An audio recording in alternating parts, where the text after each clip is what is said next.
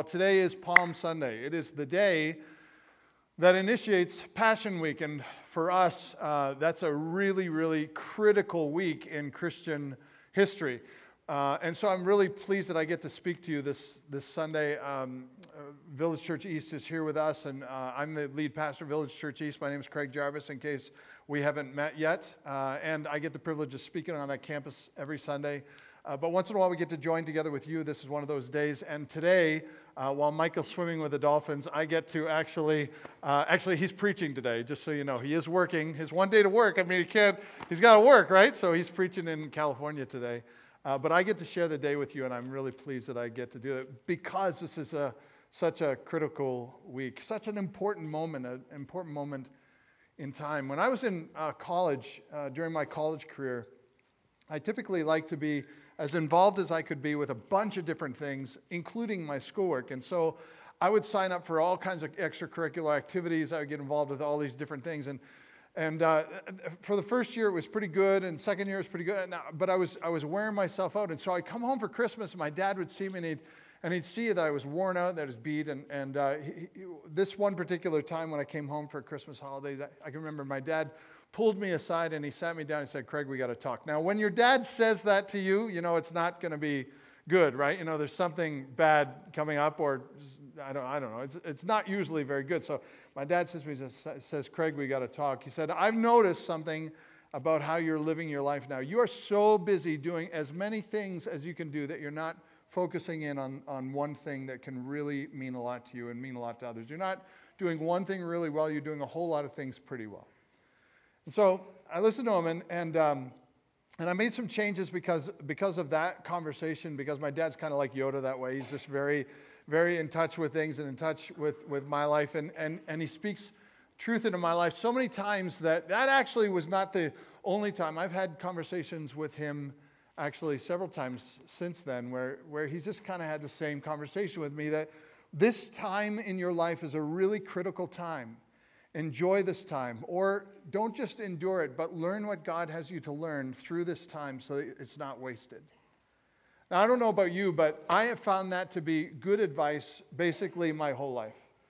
Particularly when I'm going through a really tough time in life and I'm only looking for the light at the end of the tunnel.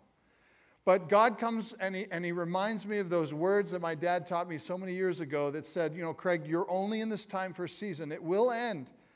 So, this time is a critical time for you to learn what God has for you to learn through it. You might be somebody that has plates in the air all the time, you're juggling all these balls. There's a mixed metaphor for you, but you've got everything up in the air, and you're thinking to yourself, I, I can't possibly deal with all these things in my life uh, during this time. And then God throws you into a situation you weren't planning on. And the reason He does it is because this time in your life is critical for you to learn a little something that He has for you. And Instead of wishing it away, if we'd only take time to learn what we can in the journey, we could grow through, uh, through those processes and, and we, could, we could increase who we are. We could become better people through it, and we could actually even bless others. Palm Sunday is a moment of time for Jesus that is very much like this. He's been doing ministry now for three years, probably a little bit more than three years. He's been doing miracles. He's been gathering together a crowd. His disciples, these ragtag group of followers that he has, are walking with him everywhere. They've given up their lives and they've devoted themselves to the preaching of the kingdom and to even doing miracles themselves. And wherever Jesus goes, he's followed by this in, increasing, growing number of followers. Some of them just didn't weren't interested in his message, but they liked the tricks. They like the miracles. You can imagine you got no internet, you got no TV. What are you going to do? You got to find somebody that constantly does magic tricks, right? And making somebody walk that can't walk, that's a pretty good magic trick. And so he was growing this following, and some of them were devoted, but not many. And they were, they were following him, and sometimes he would speak and he would say stuff like, Love your enemies and, and pray for those who persecute you. And they'd, they'd back shelf that stuff because they wanted the good stuff, the stuff that was entertaining. And Jesus has done all of this to lead up to this moment, this day, this, this pivotal moment in his life when, sorry, when he, when he would go through the streets, uh, through the gates of Jerusalem, and he would see this throng of people that are gathered there, and it was a big number of people. This was the time when Jesus' ministry would, would come to a culmination. It was a pivotal time for him, but it was also a pivotal time for us all of human history would be changed this week, 2,000 years ago. So I want your Bibles, uh, I want you to take your Bibles, if you would, and turn to uh, John chapter 12 and verse 12. We're going to start reading about this moment when Jesus comes through the gates of Jerusalem. This, this week, he's got less than a week to live. He knows it. The disciples don't know it. They think they're in for something different. The throng that's gathered along the streets, they don't know it. They think he's coming in and he's going to do some pretty amazing things, more tricks, more, more magic, and they're going to really enjoy seeing him do a couple of these things because now he's on their turf. And Jesus has been putting off this time until this Palm Sunday, this Passover time. And this is the time that Jesus comes through the gates of Jerusalem. The excitement is building. The throng has gathered. And in John 12 and verse 12, we're invited to peek in the window and see what it looked like. Here's how it goes. The next day, the large crowd that had come to the feast heard that Jesus was coming to Jerusalem. Now, let me first of all tell you what the feast was. This was, what feast was this? You should know if anybody was here last night. It's Passover feast. This is the moment of time when they, the Jewish people would celebrate Passover. Last night we had the Seder meal here, which is a part of the Passover festival. And this Passover festival would last for a long time seven days. In the Old Testament, the reason that the Jewish people celebrate Passover is because when they were in uh, slavery in Egypt, they were crying out for delivery. And God sent them a deliverer, and his name was Moses. Moses comes to deliver the people of Israel. There are 10 plagues. The last plague you know, you got the blood turned to, the water turned to blood, yeah, other way around. Uh, and you've, you've got uh, the frogs and the, you've got the lice and all of those things. But then you come to the last plague, and the last plague is the blood. This is a moment of time when all of the fathers would take a, a, a, um, a lamb and they would sacrifice it, and they would put the blood on the top of the posts and on the side of the posts of their outside door, their front door. On the night of Passover, Moses told them if they didn't have the blood on the top of the post and on the side of the post, that the angel of death would come. And if anyone didn't have that, the firstborn in that house would die. But if they did have the blood on the top and on the sides, then the angel of death would pass over them. This is why the Jewish people not just celebrate Passover that night, but they continue to celebrate it even today because it is a reminder to them that they have been slaves who have been set free. And the angel of death passed over them that night. And that was the final plague that bought their freedom. So they celebrate Passover, and in Jesus' day, they did the same thing. They were gathering together to celebrate this Passover. And it wasn't just a few people, it was a lot, a lot of people were gathered together on this day. Look at the next verse, verse 13. So they took branches of palm trees and went to meet him, crying out, Hosanna, Hosanna, blessed is he who comes in the name of the Lord even the king of Israel. Now, if you don't know what Hosanna means, Hoshana, the Hebrews like to conglomerate all like three words into one on a regular basis. Hoshana is actually three words. It means our uh, uh, God save now, or, or, God save now, please. Na is how you end a word if it, you want to tack the word please on it. It's not please like pass the potatoes, please. It's please like I gotta have potatoes now, please. You know, it's that please. Hoshana means save now, please. Hoshana.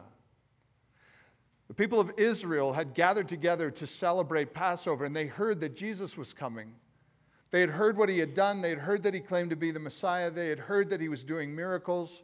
They had heard that he was gathering together this huge throng, and they were thinking to themselves, perhaps this is the moment when the Messiah would come through and Hoshana, save us. Now, they didn't want, they weren't thinking about like the condition of their hearts, the condition of their souls, because they were Jews. They thought they were good with God. They thought they were, they were born Jews, so they were, they were children of Abraham. They were ushered into the kingdom hands down. What they were interested in was being saved from their political enemies. Rome occupied Israel at the time. And so they gathered together on that day and they saw Jesus come through and they're crying out to him because they want him to save them, not from their sins, but from the Roman occupation. They wanted to get rid of the Romans, and they saw this huge throng. I mean, how could they miss? This was their best chance yet. The reason they threw palm branches down and their garments, if you read closely, they put garments and palm branches down is because way long ago in Israel history, this is how they welcomed kings, conquering kings through the gates. If the king went out and had a victory at war, and even better, if he dragged that conquered king behind him, strapped to his horse or something, the people would gather together and they'd throw palm branches down and they'd throw their garments down and they'd cry out how great their king was because he had saved them from their enemies. This is what they were doing with Jesus. They were putting palm branches down and garments down because they thought he would save them from their enemies. And they cried out, Hosanna, save now, please. He is the king of Israel. Now, there was another group of people that was in that crowd. This group of people had been working with these Jewish people for their whole lives. They've been trained to do it. They grew up in the best schools. They were, they were the pastors of the day. They would stand up and they would preach to the people. They would make sure that they were doing the right feasts and the right festivals and the right sanctification processes. The people owed them something.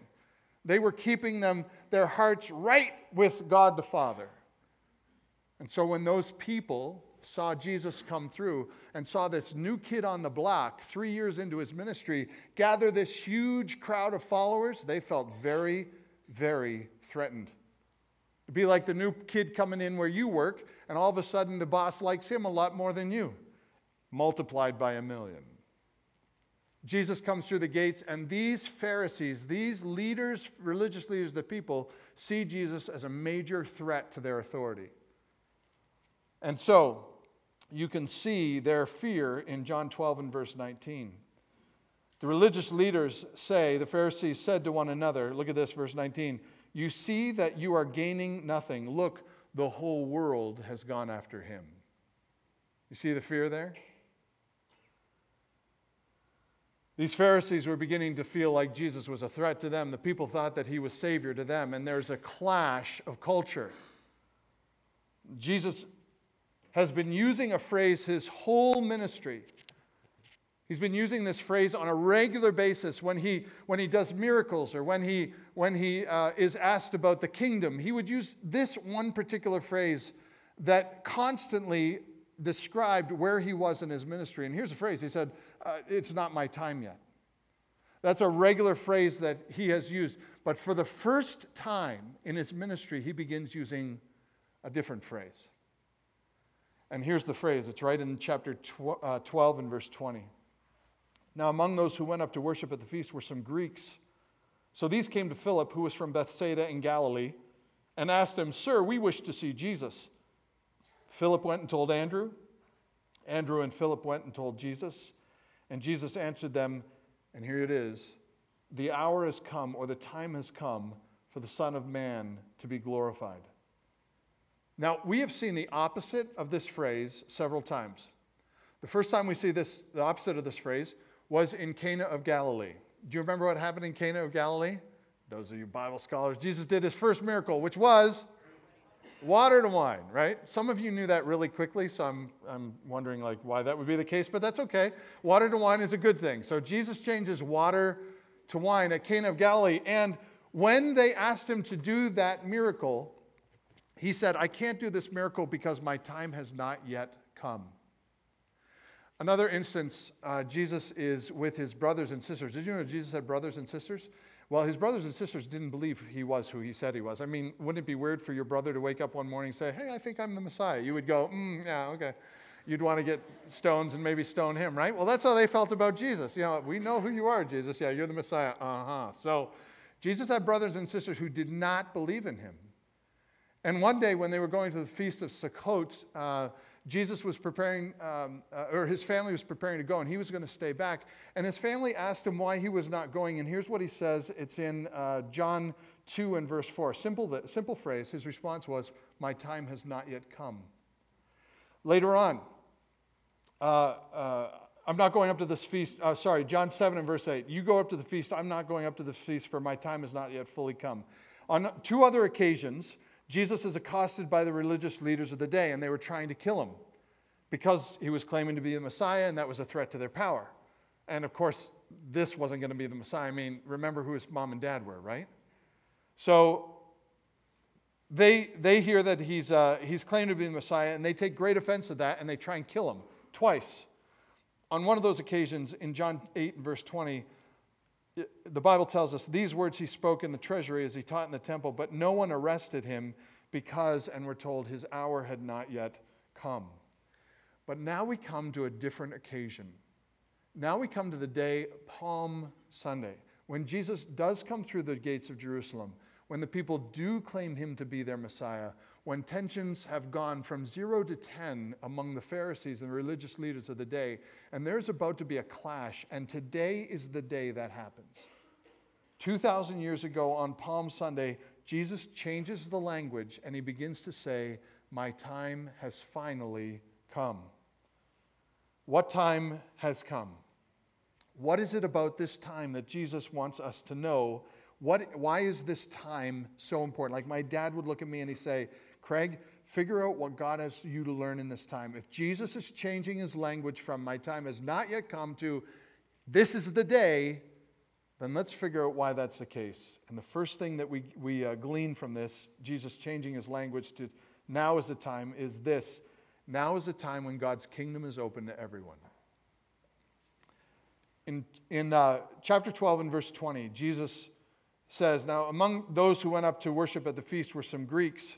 Uh, the Bible tells us. So these Greeks came to Philip, who was from Bethsaida in Galilee, and asked him, Sir, we wish to see Jesus. Now, Jesus was a Jew.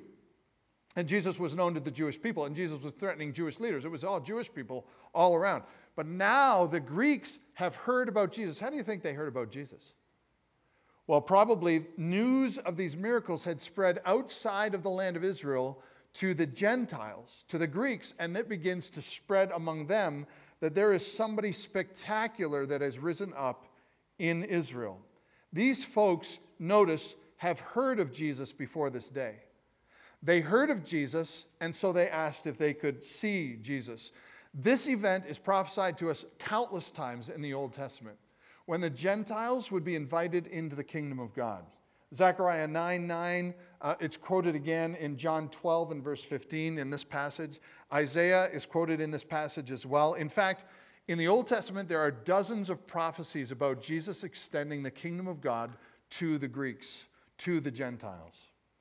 This time was prophesied in, in Genesis 3.15, Psalm 16 and verse 10, Psalm 22, Psalm 69, Isaiah 50 and verse 6, Isaiah 53, Zechariah 9, 11, 12, and 13. And even in Daniel chapter 2, we're going to be talking about this as we get into the book of Daniel a little bit more. And more in the apocalyptic literature in Daniel, we will see over and over again how this kingdom now is meant to be expanded to every ch- tongue, every tribe, and every nation outside of the Jewish realm, now available to the world. And the reason why Jesus is saying this time is critical is because this is a time when the kingdom would be open to the entire world. You don't have to fit a mold to get into the kingdom of God. My daughter Abigail wrote a paper uh, uh, just this past week, and she was reading it to me, and she said, What do you think of this sentence? And she read it to me, and I said, That is so where we're going on Sunday. Can I steal it and read it for the folks on Sunday? And she said, Absolutely. And so this is what she wrote it puts the gospel into a small, concise synopsis. Look what she said. The Bible gives us countless verses that prove that God has designed a complex, wonderful plan to glorify Himself through the work of Jesus Christ in order to save a broken people. That's a good, powerful sentence of what it means to believe in the gospel. No longer is this an offer only open to a group of people like the Jewish nation.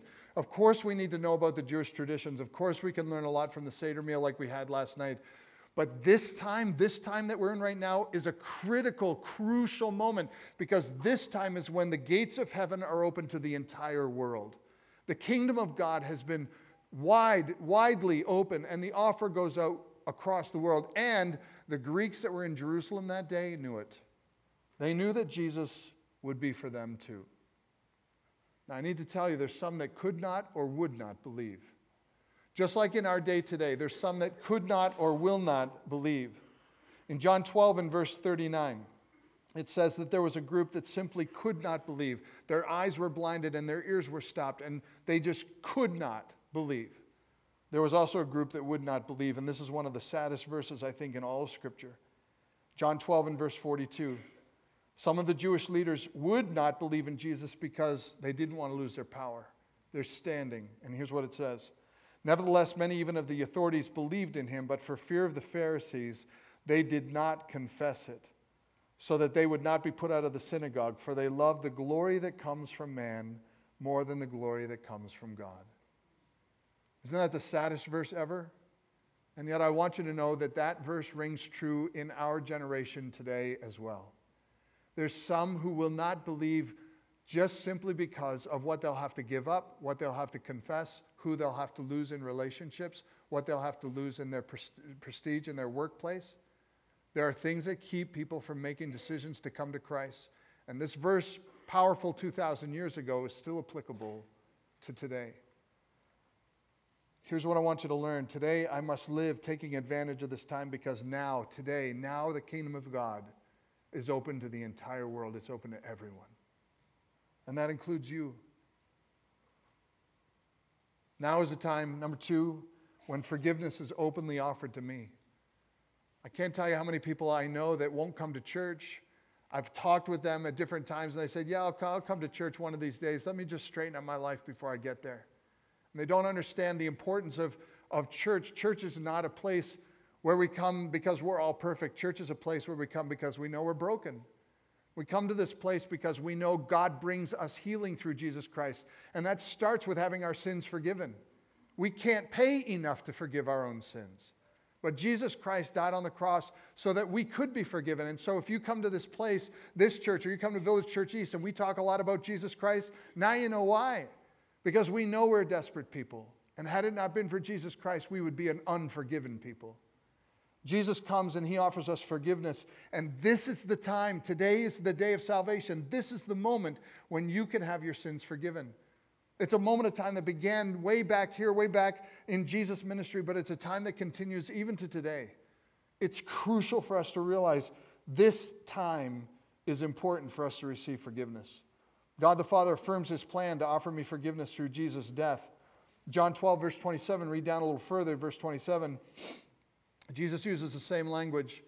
Now is my soul troubled. And what should I say? Father, save me from this hour? But it's for this purpose I've come to this hour.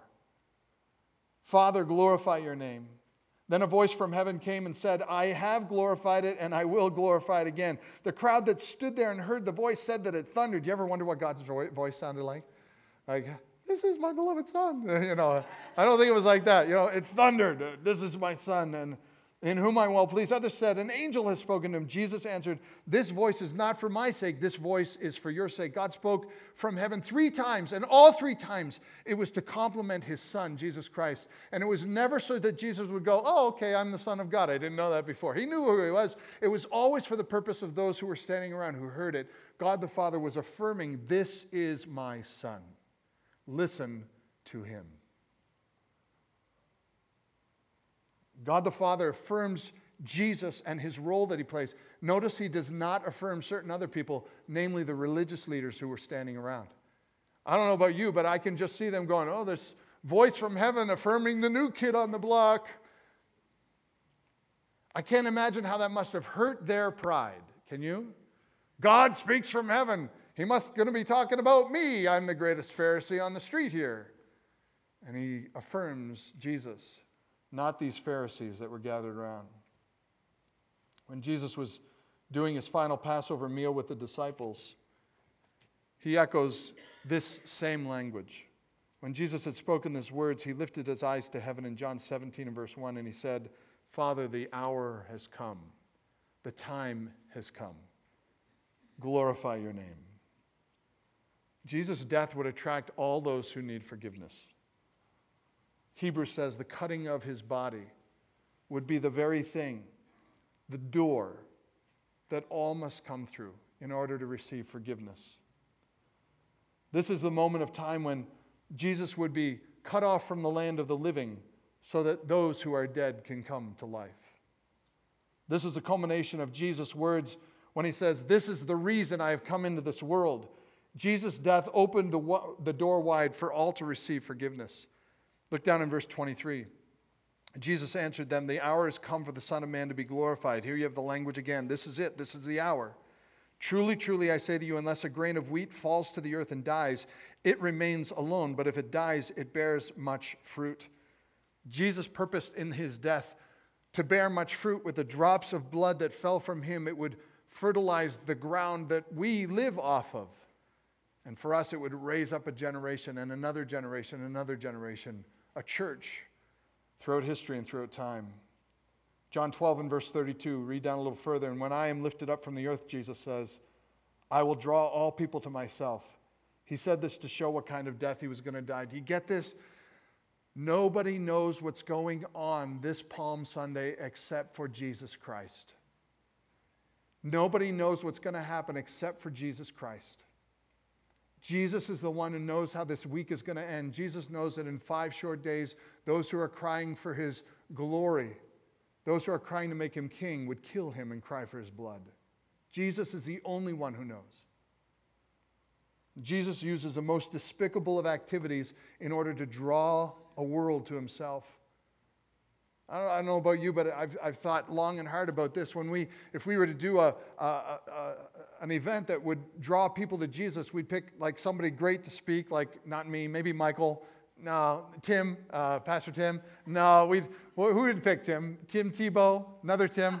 I don't know. We'd pick a big name, right? We'd get a big name, we'd fill a stadium, we'd get lights and smoke and sound, and we'd use everything we can to attract people to Jesus Christ. But that's not the message of the gospel. The message of the gospel is that we are attracted to the most despicable of, of symbols if we want to be attracted to Jesus Christ, and that's it right there. It's a symbol of his death, it's a symbol of his agony, it's a symbol of his suffering. When we come to Jesus Christ, we come to him through the cross that he died on. We come to him through the bloody, messy experience of Calvary. And when we come to Jesus Christ, the magnet that draws us to Him is not lights and it's not wonderful sound and, and, and words in the right places on the screen. It's none of that. The thing that draws us to Jesus Christ is that He would love us this much, that He would go to the cross and die for us so that we could be forgiven. The bottom line here is that He was judged so that we don't have to be judged. And Jesus' death glorified him to a place that nobody else is glorified because you can't pay for your own sin even with your life. Jesus has paid for your sin already with his. And the church constantly points to the cross on a regular basis. R.A. Torrey says, Preach any Christ but a crucified Christ, and you will not draw men for long. Jesus' death led to his resurrection, and this is the final victory over my sin. We're led to, to see this in verse 16 of chapter 12. His disciples didn't understand what he was doing at first.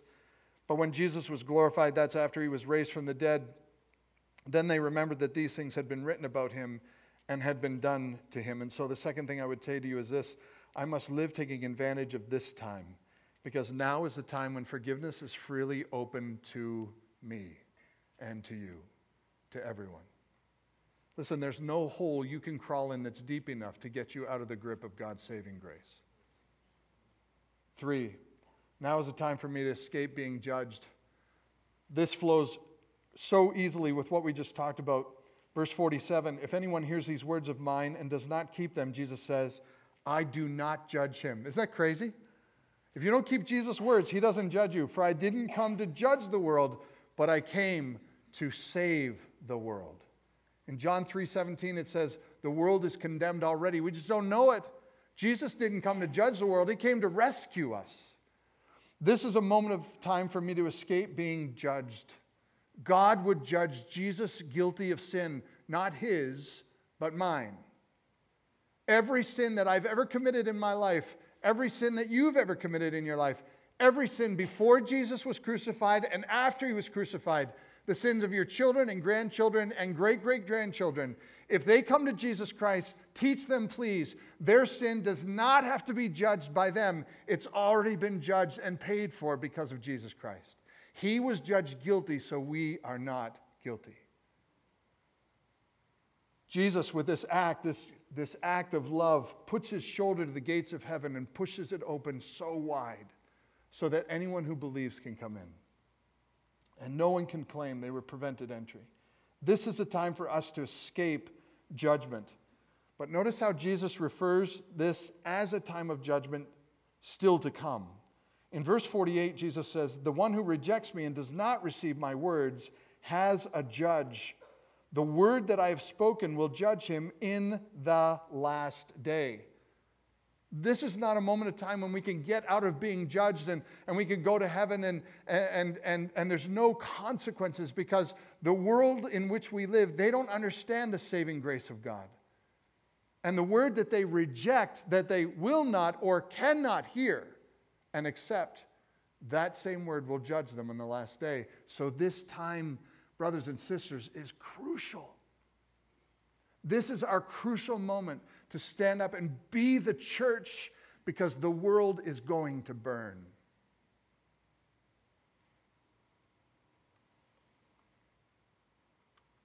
This is a time when we are not judged because Jesus was the one judged guilty for us. But there will come a time when we are judged. And if you're sitting here thinking to yourself, well, I'm not sure I'm ever going to see God someday, can I just help you with this very gently? You will. Every one of us will. You most definitely will. And on that day, there will be judgment asked to be paid. On that day, I stand before God and I say, God, I know that Jesus paid for my sins, and I throw myself on his sacrifice. I've asked him to cover my sins with his blood, and I am coming to you through the testimony of Jesus Christ. That is the only judgment that can ever pay for my sin and for yours. The key is here I must live taking advantage of this time because now is the time for me to escape being judged. Now is the time the world can escape being judged. Quite honestly, we escape judgment by crawling out on the back of a broken and bloodied Savior, Jesus Christ. Now is the time when I can be rescued for good. There's a double innuendo there. Uh, I can be rescued for good, I can be rescued once and for all for good, and I can also be rescued for righteousness' sake. Verse 35 Jesus said to them, The light, of the, the light is among you for a little while longer. Yeah, he said that a little while longer. He was only going to be with them for a little while longer. They didn't know what was coming. But we still are in the place where the light still shines. Do you know you're the light of the world? Did you know that? This little light of mine. You remember that? Yeah. You're the light of the world. The light is still here. This church shines a light when we do the extravaganza. We're going to the world. We're still here. Opportunity for us to be rescued, still available. You can escape judgment, it's still here. You can be rescued for good, it's still here. The kingdom of God is open to everybody. This time is still here. Take advantage of it. Jesus said, The light is among you for a little while longer. Walk while you have the light, lest the darkness overtake you. The one who walks in darkness does not know where he's going. While you have the light, believe in the light, so that you may become sons of light. This is the time when Jesus is gathering a family together, and that family is the church.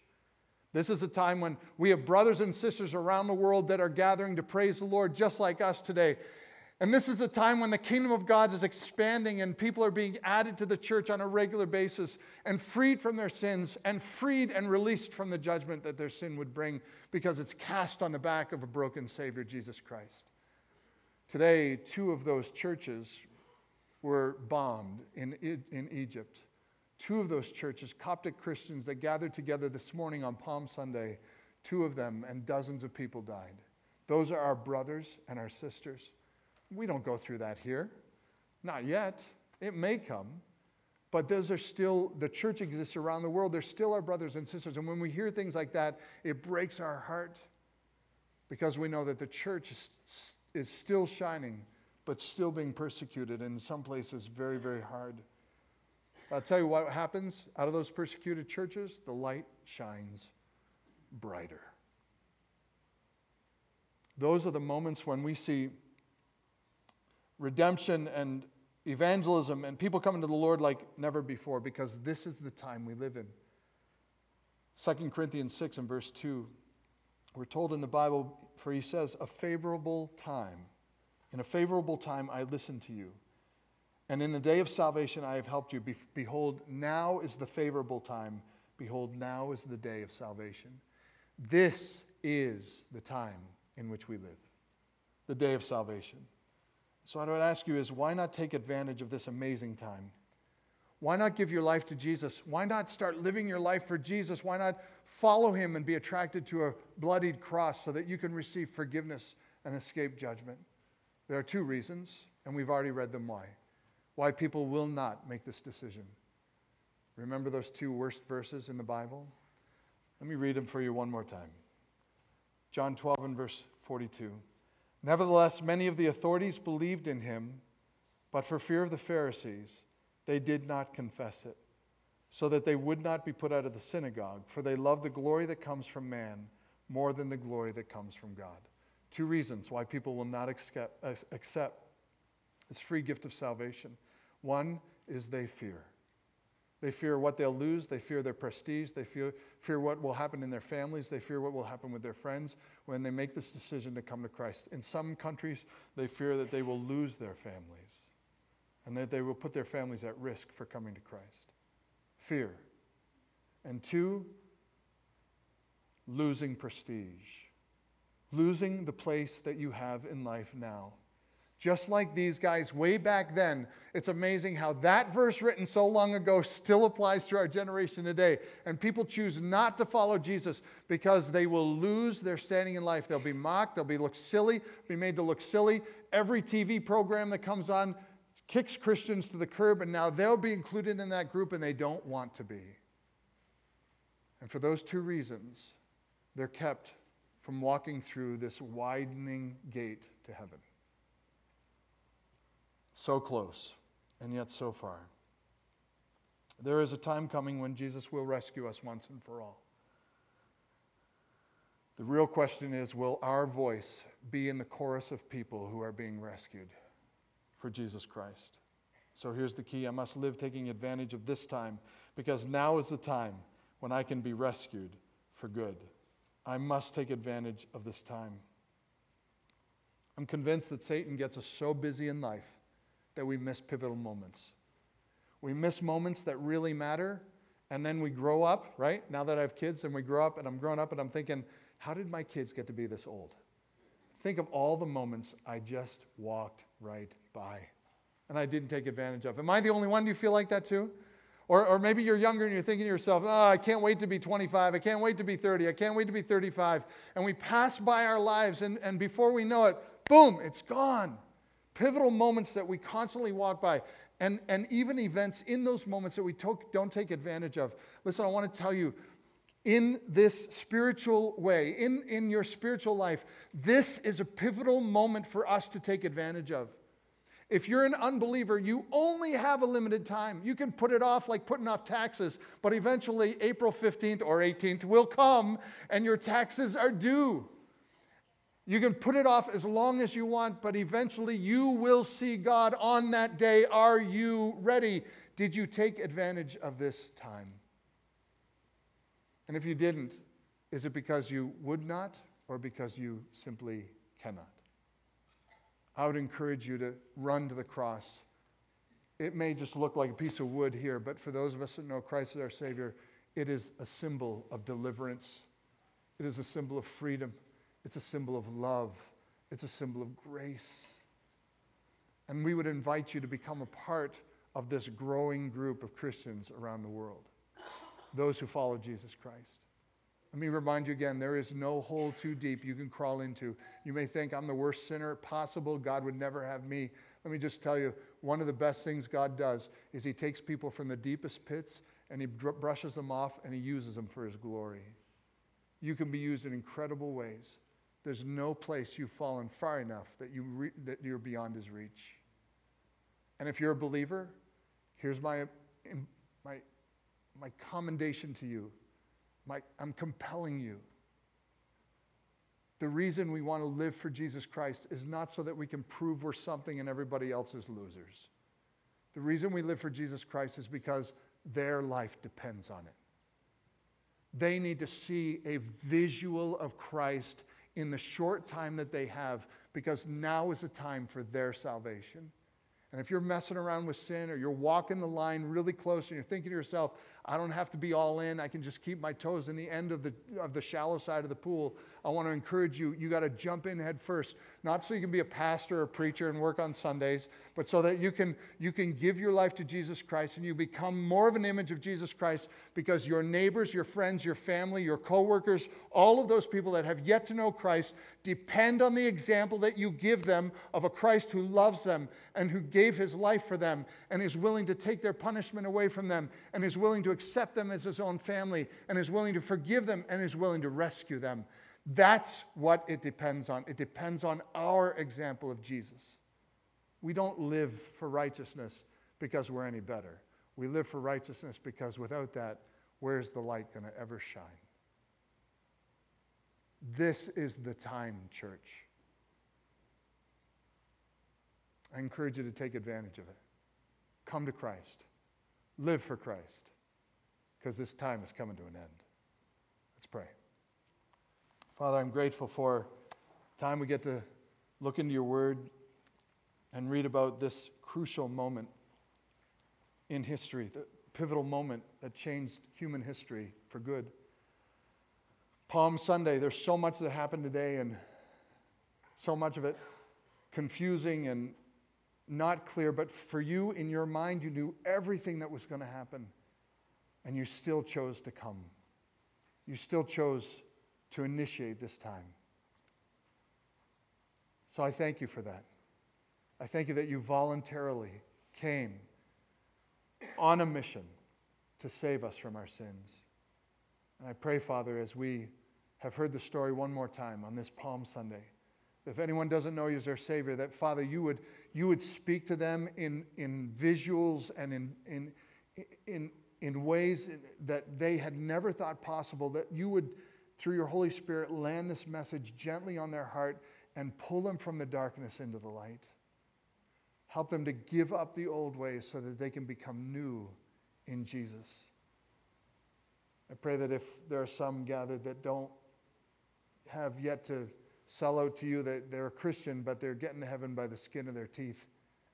I pray, Father, that they would sell out, that each one of us would join these ranks so that we become better images of you for the sake of the world around us. Oh, that we would lead people to Jesus, that this generation would see revival. And may we be the brightest light that we could ever think possible. I pray in Jesus' name, amen.